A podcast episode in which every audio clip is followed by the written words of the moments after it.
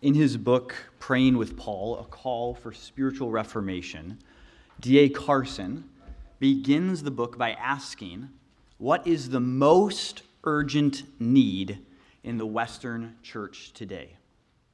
Maybe you can ask yourself that question. What is the most urgent need in the Western church today? And he identifies a variety of possible options. For example, you might think of the rising biblical illiteracy, and that would call for the need for solid expositional preaching. Or you might think of our age filled with greed and consumerism, calling for integrity and generosity. Or at a time when sexual, sexual promiscuity is, is, is going rampant, um, we need purity that doesn't fall into prudishness.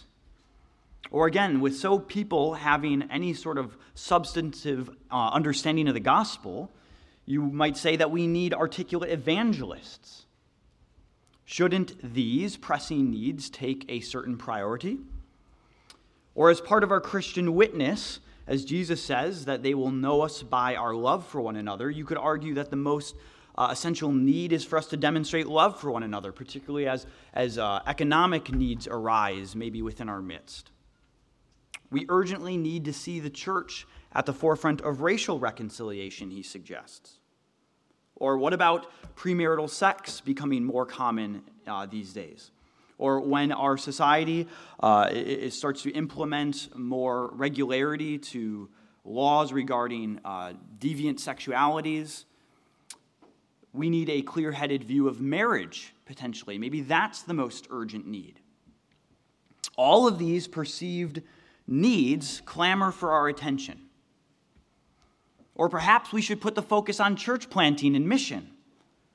The last century and a half, we've witnessed worldwide expansion of the gospel, but there are still thousands of unreached people, or even in places that had previously been evangelized, like the United States and Europe, they once again need evangelism uh, another time.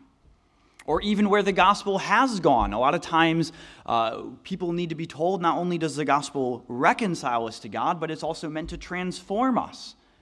We have a lot of churches that are not actually living out uh, the transformation of the gospel. Surely these needs in these areas demand a certain precedent over other urgent calls. So, Dr. Carson, after listing out all these different options, though, things that certainly call for our attention and could be contenders for the most pressing need in the Western church today, nonetheless argues this that the most urgent need of the church in the Western world today is the need to pray. And I wonder if that would come to the top of our list. Clearly, all of these things are important, he says. Quote, but there is a sense in which these urgent needs are symptomatic of a far more serious lack, namely that of prayer. Quote, can we, we can probably, or we can profitably, sorry, can we profitably meet the other challenges that confront the Western church if prayer is ignored as much as it has been? We have learned to organize, build institution, public, uh, publish books, insert ourselves into the media, develop evangelistic church planting strategies, and administer discipleship programs. But is it not obvious that we have forgotten how to pray? Is it not true that by and large we are better at organizing than agonizing, he says, better at administering than interceding, better at fellowship than fasting, better at entertainment than worship, better at theological articulation than spiritual adoration?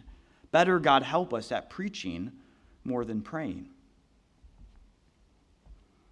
So, as we begin this morning, we begin a new series on prayer for six weeks, going with our rallying cry. Every once in a while, we, uh, the elders at Crossway will put together a rallying cry and say, This is something we feel as pastors that we need to be focusing on as a church for a time to grow in.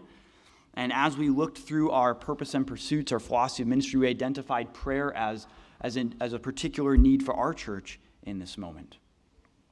And if what Dr. Carson argues is true, it is the greatest need of the Western church today.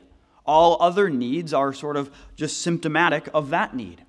And so, over the next six weeks, normally we, be, we would be doing sort of an expositional series through a book, but occasionally we will step back out of that normal practice and do some topical messages. For the next six weeks, we'll be doing some topical messages.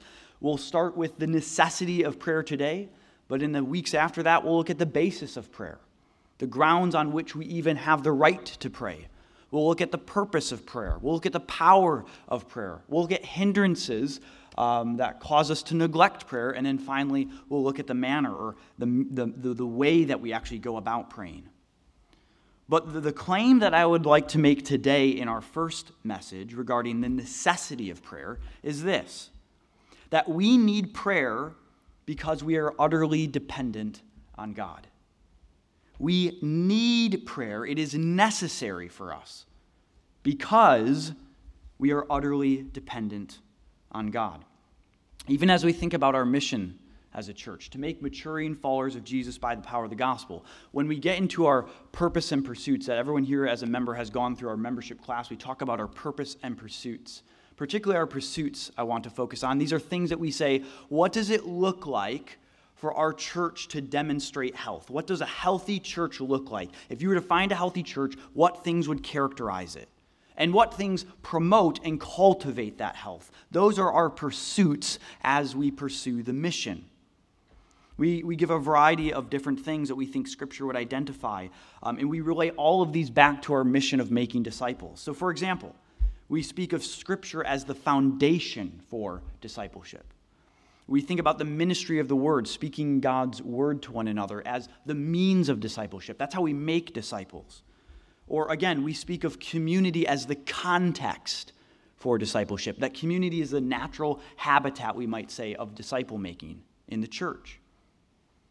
Well, how does prayer fit in as one of those pursuits? This is how we describe it. We say prayer is the lifeblood of our discipleship. It's the lifeblood of our discipleship.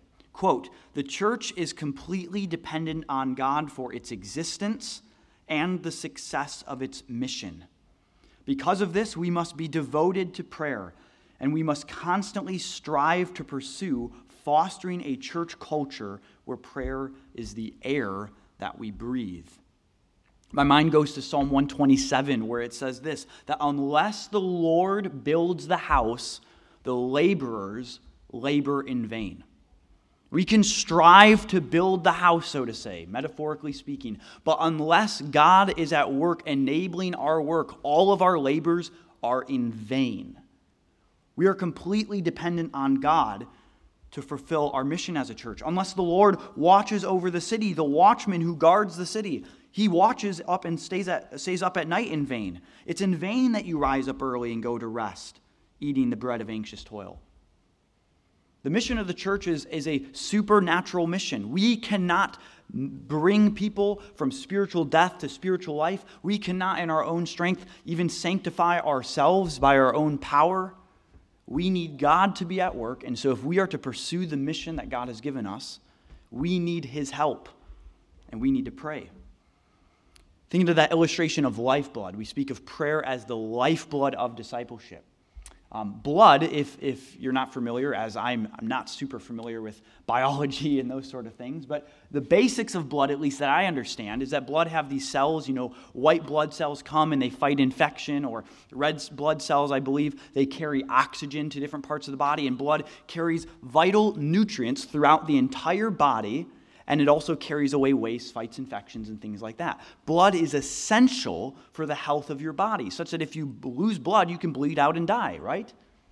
To give us constant energy, constant life. Even the Old Testament speaks about the life being in the blood. Why? Because it brings oxygen, it brings nutrients throughout the entire body. And so that's how we view prayer. We think that's a good uh, illustration of the Bible's portrait of the, of the role of prayer in the life of a church. That prayer is, it's like blood in that sense. It's the lifeblood. It's not merely one ministry among many in the, in the life of a church, but it's that ministry that gives life and vitality to all the others. And so we must be committed to pursuing a church culture, as we say, where prayer is the air that we breathe. It's instinctual, it's reflexive. And so we need to pray because we are utterly dependent on God. Now, when we say when I say that prayer is necessary, the Oxford Dictionary would define the, the word necessary as the fact of being required or something that's indispensable. So something that's required or indispensable. Now, is that an overstatement then? Are we being fair when we say that prayer is necessary? It's absolutely indispensable, it's absolutely required.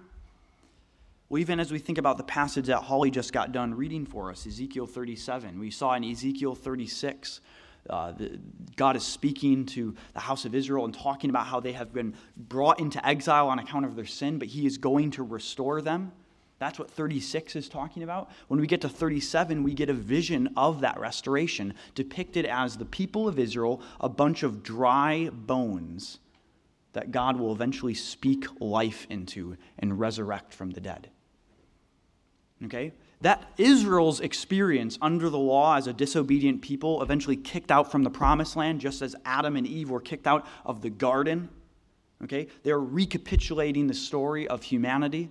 It's our story as well. We find our own sinful condition reflected in Adam as well as reflected in Israel. And how Ezekiel, that chapter, Ezekiel 37, depicts our spiritual condition, it depicts us as a valley of dry bones as, as, as a, it's almost as if like it says when they're raised they're like an army. So it's almost like an army was just slaughtered and, and, the, and the soldiers are just left rotting. And they've been dead for so long that now their bones are dry. They're as, they're, they're as dead as dead can be. They are dry decomposed bones.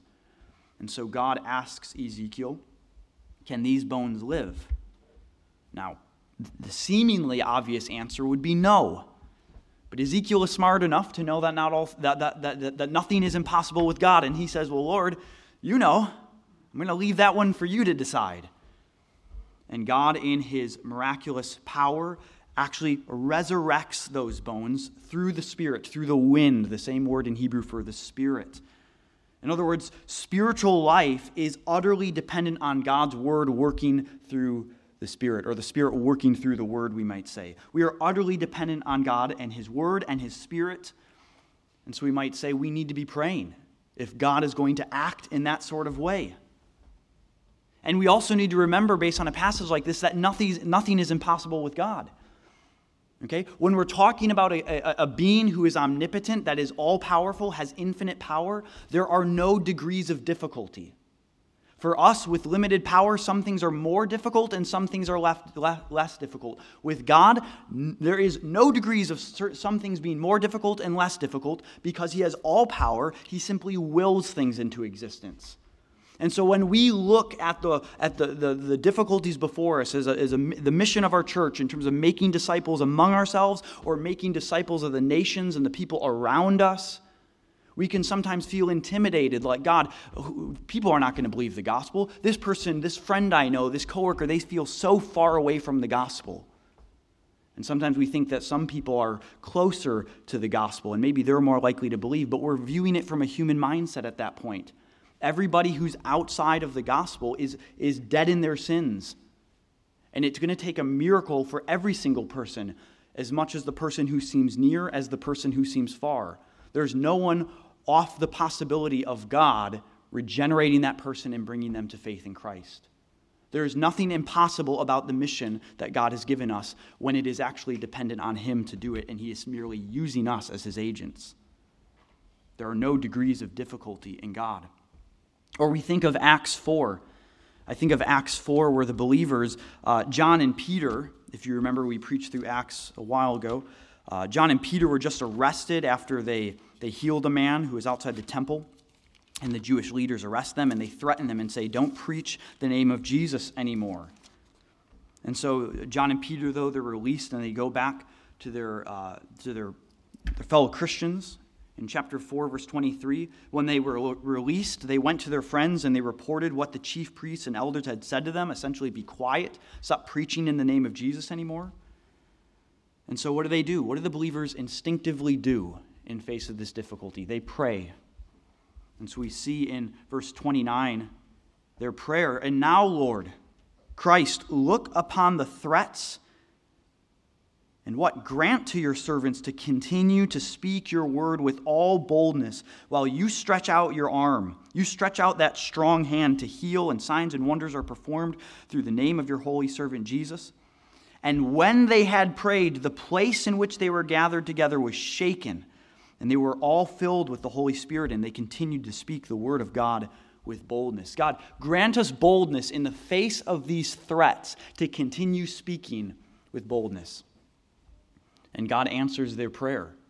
He, he gives them the ability to speak with boldness, and we see that through the rest of the book. Even in the midst of trials and persecution, the church goes forward speaking the word of God with boldness. And it, it's amazing. You think about it, we, you might say, well, wow, the, the disciples in the early church, you know, they were really fervent people. There was something really special about them. But when you go back to chapter one, they're cowering, they're afraid. You go back to the, to the book of the end of Luke.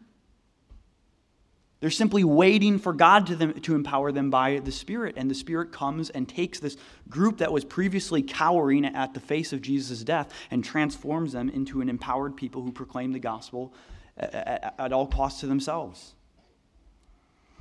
I recently finished um, reading, we've been on a Roald Dahl kick um, at home, reading a bunch of Roald Dahl books. If you're not familiar with him, he's the guy who wrote uh, James and the Giant Peach, Charlie and the Chocolate Factory, um, BFG. Anyways, we just also finished um, Fantastic Mr. Fox. Where's Alicia? Big fan of that book. We also just finished Matilda, okay? So he wrote Matilda as well. Now, if you remember Matilda, they made a movie about it you may have seen. There's a teacher, uh, Matilda's kindergarten teacher, I believe, named Miss Honey.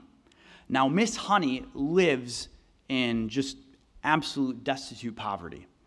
Um, at least in the book she does. I don't remember the movie. But she lives in utter poverty. And Matilda goes over there and is wondering why she lives in such poverty. Well, the Trunchbull, the, the uh, headmistress of the school, spoiler alert, also happens to be her aunt, okay? And has deprived her of her inheritance. Her parents, Miss Honey's parents, died at a young age, and the Trunchbull, her aunt, deprived her of her inheritance. And so Miss Honey is living just basically like in this shed. She doesn't have any basic appliances. But in the bank, she is actually just loaded with money that she can't access. In other words, she is rich, she's filthy rich, but she's living as someone who's utterly poor. She's living poor while being absolutely filthy rich. And I think that's essentially what we do as Christians when we fail to pray. That we are living poor. We're depriving ourselves of this great access we have to a Father who loves us and desires to give us the kingdom, as Luke says, and yet we don't pray and we don't ask for it. We live poor while being rich in God. And so, why is it difficult for us to pray? Why do we find a hindrance to seeing the necessity of prayer? Well, on the one hand, I think some of us may have sort of a theological question, sort of the, the quandary of, you know, if God is sovereign, why pray? Doesn't it seem weird to say that prayer is necessary if God in his sovereignty is just going to bring everything about as he's ordained it beforehand?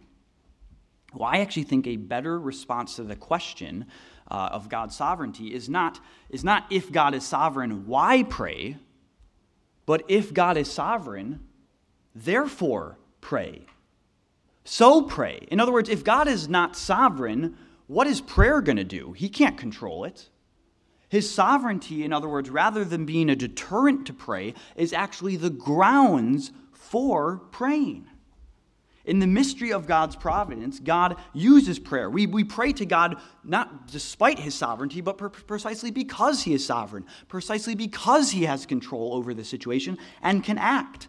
And God uses prayer within his decrees to actually bring about those purposes. I think of Revelation 8, the beginning of the trumpet judgments, where, if you remember in Revelation, uh, we get these bowls, we get these censers filled with incense. That's a symbol of the prayers of God's people. And it, and it talks about how the prayers rise up to God like a sweet aroma, that God delights in the prayers of his people. And then the angel takes the censer and he dumps out the fire as a way of saying this is how God's purposes are fulfilled. This is how God's judgments are coming into fruition is that God's the prayer of God's people are actually the means that God uses to bring about his purposes. God uses prayer. But for many of us, I imagine that our struggle is less theological and more experiential. It's less about our confessed theology and more about our what we might call our, our functional theology. Less about what we say we believe and more about what we sort of actually believe, believe when the rubber meets the road. And so, why do we struggle with sensing the necessity of prayer? And I think one reason, at least, is that we don't sense our need. We, we are numb to our desperation. We, we, we're neglectful of our, of our actual dependence on God. And so I would say, first of all, as I said, that we need to pray because we're utterly dependent on God. The second claim I would want to make is that we would actually pray more, I think, if we sensed our need for it more, if we sensed our desperation and our dependence on God more. Or you might flip that. You might say that the more we sense our need for prayer, the more we would instinctively pray. And I think a lot of us know this from experience, right? On times where you're going through something really difficult, it, hopefully, this is how it is for me at least, I sort of feel, uh, uh if other times I struggle to pray, which I do, I feel like this is an area that I'm weak in personally. But if I'm going through something difficult, I just find it natural to like instinctively pray. It just kind of comes out of me.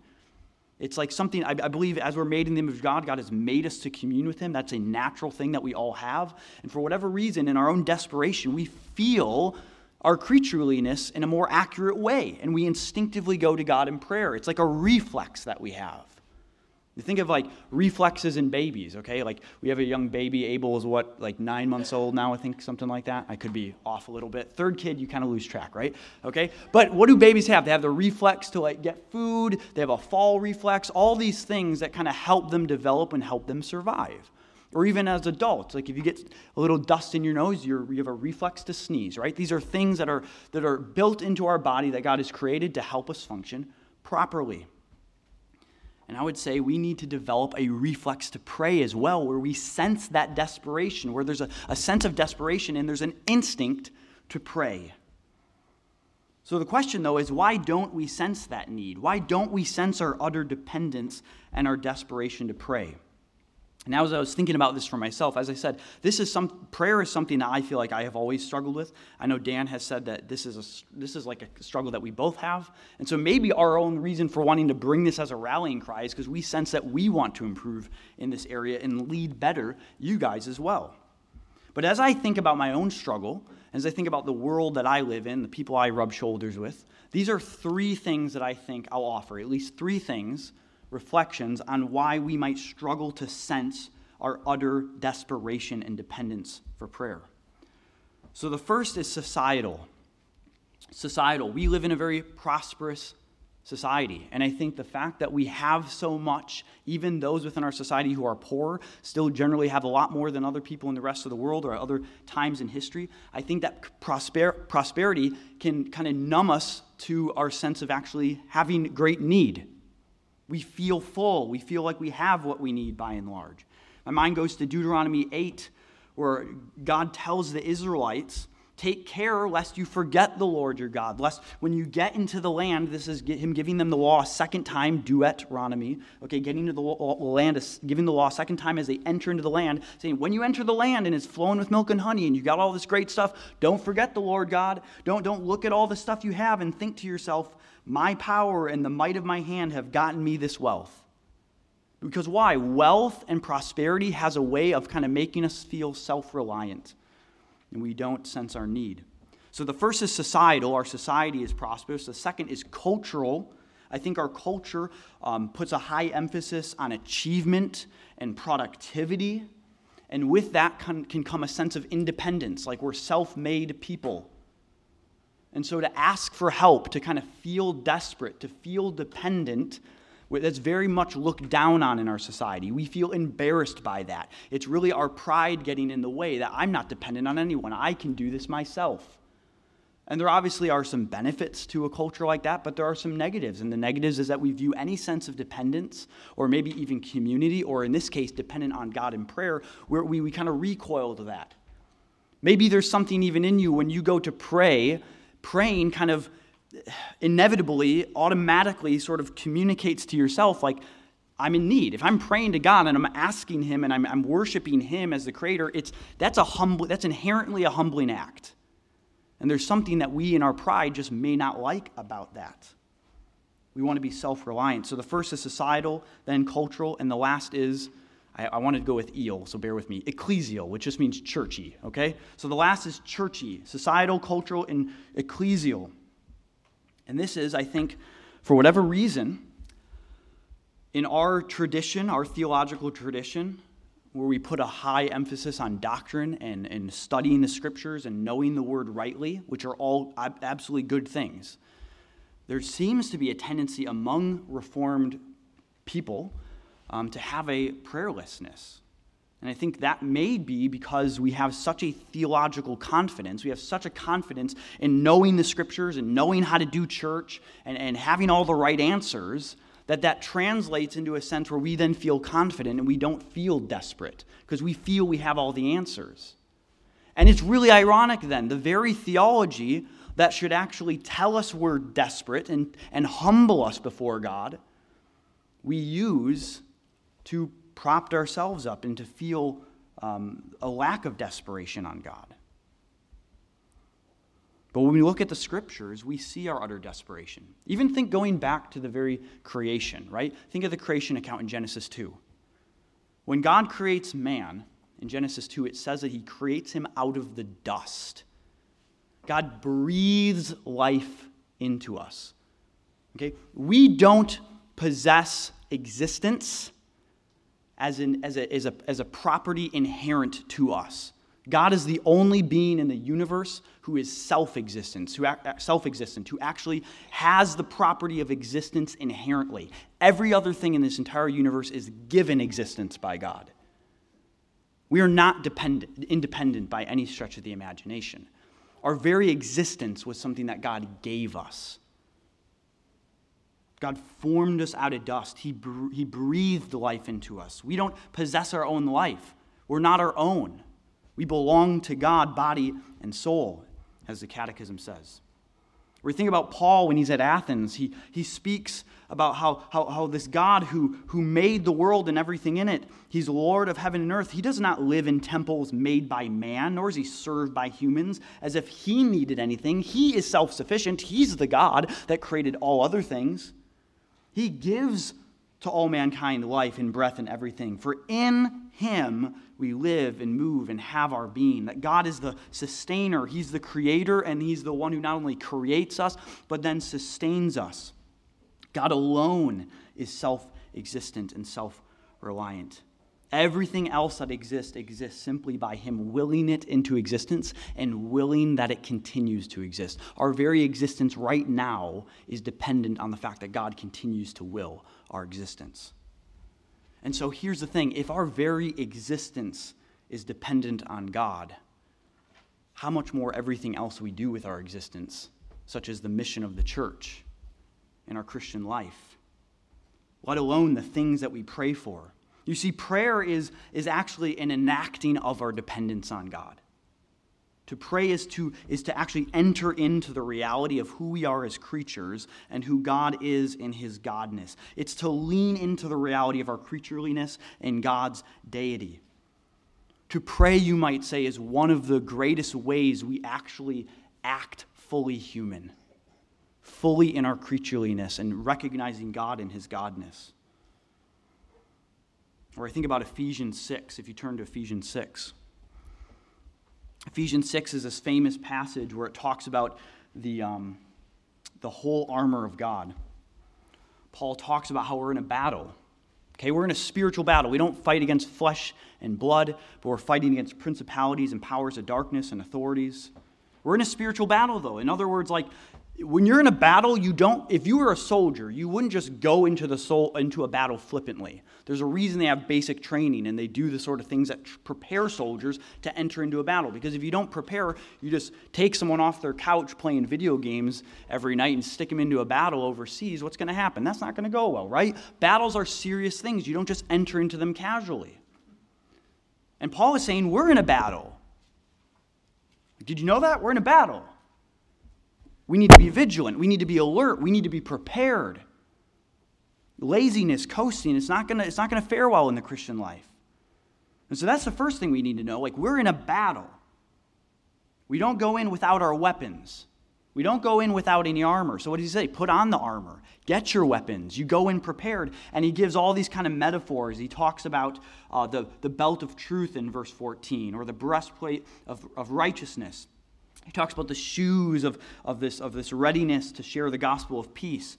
Or verse 16, the shield of faith, seven, faith, 17, the helmet of salvation, the sword of the Spirit. And then in 18, notice how it closes praying at all times in the Spirit with all prayer and supplication. Now, I imagine some people would argue that this praying in the Spirit is then one of the final, it's, it's another one of the weapons or armor that we put on, right?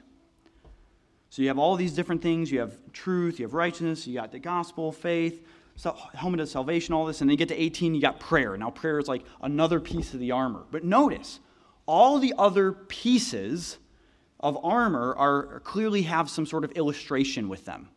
The helmet of salvation, salvation being depicted as a helmet, etc. Prayer does not get a illustration. In other words, what I would argue is that when you get to 18, we're not dealing with one more piece of armor. You're actually dealing with the reality that enables all the armor. When you want to think about the battle, what do we need? Well, we need all those pieces of armor. But at the end of the day, when, when Paul, when the rubber meets the road, how do you actually enact all those pieces of armor? You got to pray. You got to pray like you're in a battle. My sister, if some of you remember, she uh, had um, thyroid cancer. And what they had to do in order to, she's all better at this point, but what she had to do is they had to actually remove her thyroid in a surgery. And now that she doesn't have a thyroid, um, she has to take a pill every single day to whatever a thyroid does. I think it has something to do with hormones and stuff like that. Again, I'm not good at biology, okay? Um, but it's something with hormones that regulates your metabolism, maybe something like that. Okay, she has to take a thyroid pill every single day to kind of counteract what her thyroid would have done. Okay? And if she doesn't take it, um, then I think she said that she becomes um, hypothyroid, something like that. Like it, it, the regulation is gone, right? Okay? Now, if she missed a day, though, I, I, asked her, I said, What happens if you miss taking the pill? She says, Well, you know, it, it's going to take a while before I really start to have some bad repercussions.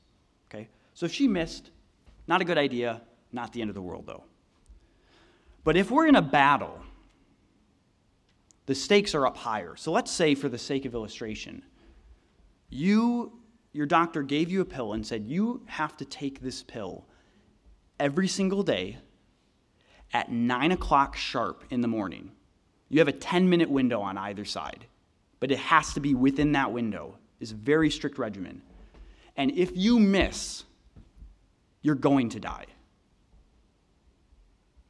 I guarantee you, you would not forget to take that pill. You'd be setting off alarms on your phone. You'd have multiple things going off. You'd have people to remind you, whatever you needed, right? You would prioritize taking that pill. We are in a battle as well. And prayer is to sense our dependency. I want you to think of it like taking that pill every single day. It's not some optional thing. But if we are to actually fight the battle we're in, we desperately need prayer. In other words, the idea being like if something was kind of like, eh, we'll get to it, you're apt to forget it, right? But if you really sensed your need, like taking that pill, if you really said, listen, if I don't pray, if I don't take that pill at that time every day, like I'm done for. And so I think our lack of I think our lack of prayer shows that we don't really sense our need for it we don't feel our need for it. If we really felt our need for it, we wouldn't miss it, right? And so we need prayer because we are utterly dependent on God. And as we sense our need, as we sense our desperation and our dependence, as they said, I, I believe this, this, there's sort of this natural instinct, there's this natural reflex that can kick in. But the, the beauty of it is that reflexes or instincts can also be things that we develop. If, you're, if you've played music or maybe you've played sports, you're familiar with this idea of muscle memory. Okay? We're born with instincts, right? Like the coughing reflex or the gag reflex, things like that. But you can also develop, I don't know if they'd be called instincts, but whatever they are, you can develop this kind of muscle memory, right? Such that when Kyle's playing his guitar and he wants to switch to a different chord, his fingers, he doesn't have to think much of it. His fingers just automatically switch. Or if you're, if you're, play, if you're a basketball player or something like that, your, your hands automatically go up into the shooting position. You don't have to consciously think about it terribly much. Because why? It takes time, but eventually you can foster these sort of instincts and these sort of reflexes. And so we as a people, we need to be regularly reminded of our need as we seek to cultivate this, this prayer instinct and this prayer reflex. I think that's what we need. I think we need things in our life that are constantly reminding us of our need constantly dwelling on it to foster this instinct in us more. And the beauty is, is that the gospel itself is the greatest reminder of our need. As we practice the Lord's Supper every single week, we get a weekly reminder of this dependence that we have on God. Because in the gospel, as depicted in the Lord's Supper, the bread and the juice depicting his body and his blood given over for us in death it expresses our need that we can't save ourselves. As Paul said in Galatians 2, that if we could save ourselves, then the, Christ, then the cross was, was vain. It was pointless. I make the grace of God pointless and of, to no effect if I think that I can save myself. The very death of Christ says that you can't save yourself. You can't make yourself right before God and in his courtroom, in his judgment by your good works, by your obedience because your obedience is stained with sin and it's characterized by utter imperfection through and through. We need the very obedience of Christ leading to his death on the cross to substitute for our lack of obedience and our utter disobedience. And the Lord's Supper tells us that every single week. It says your relationship with God is defined from beginning to last on grace. You don't contribute anything to your salvation except the sin that made it necessary. We are utterly dependent on God's grace. And so, as we practice the Lord's Supper this morning, let that be an encouragement to your own soul. It's a very, it's a very, it seems like a very weird thing, right? As Christians, we want to be encouraged by reminded how desperate we are.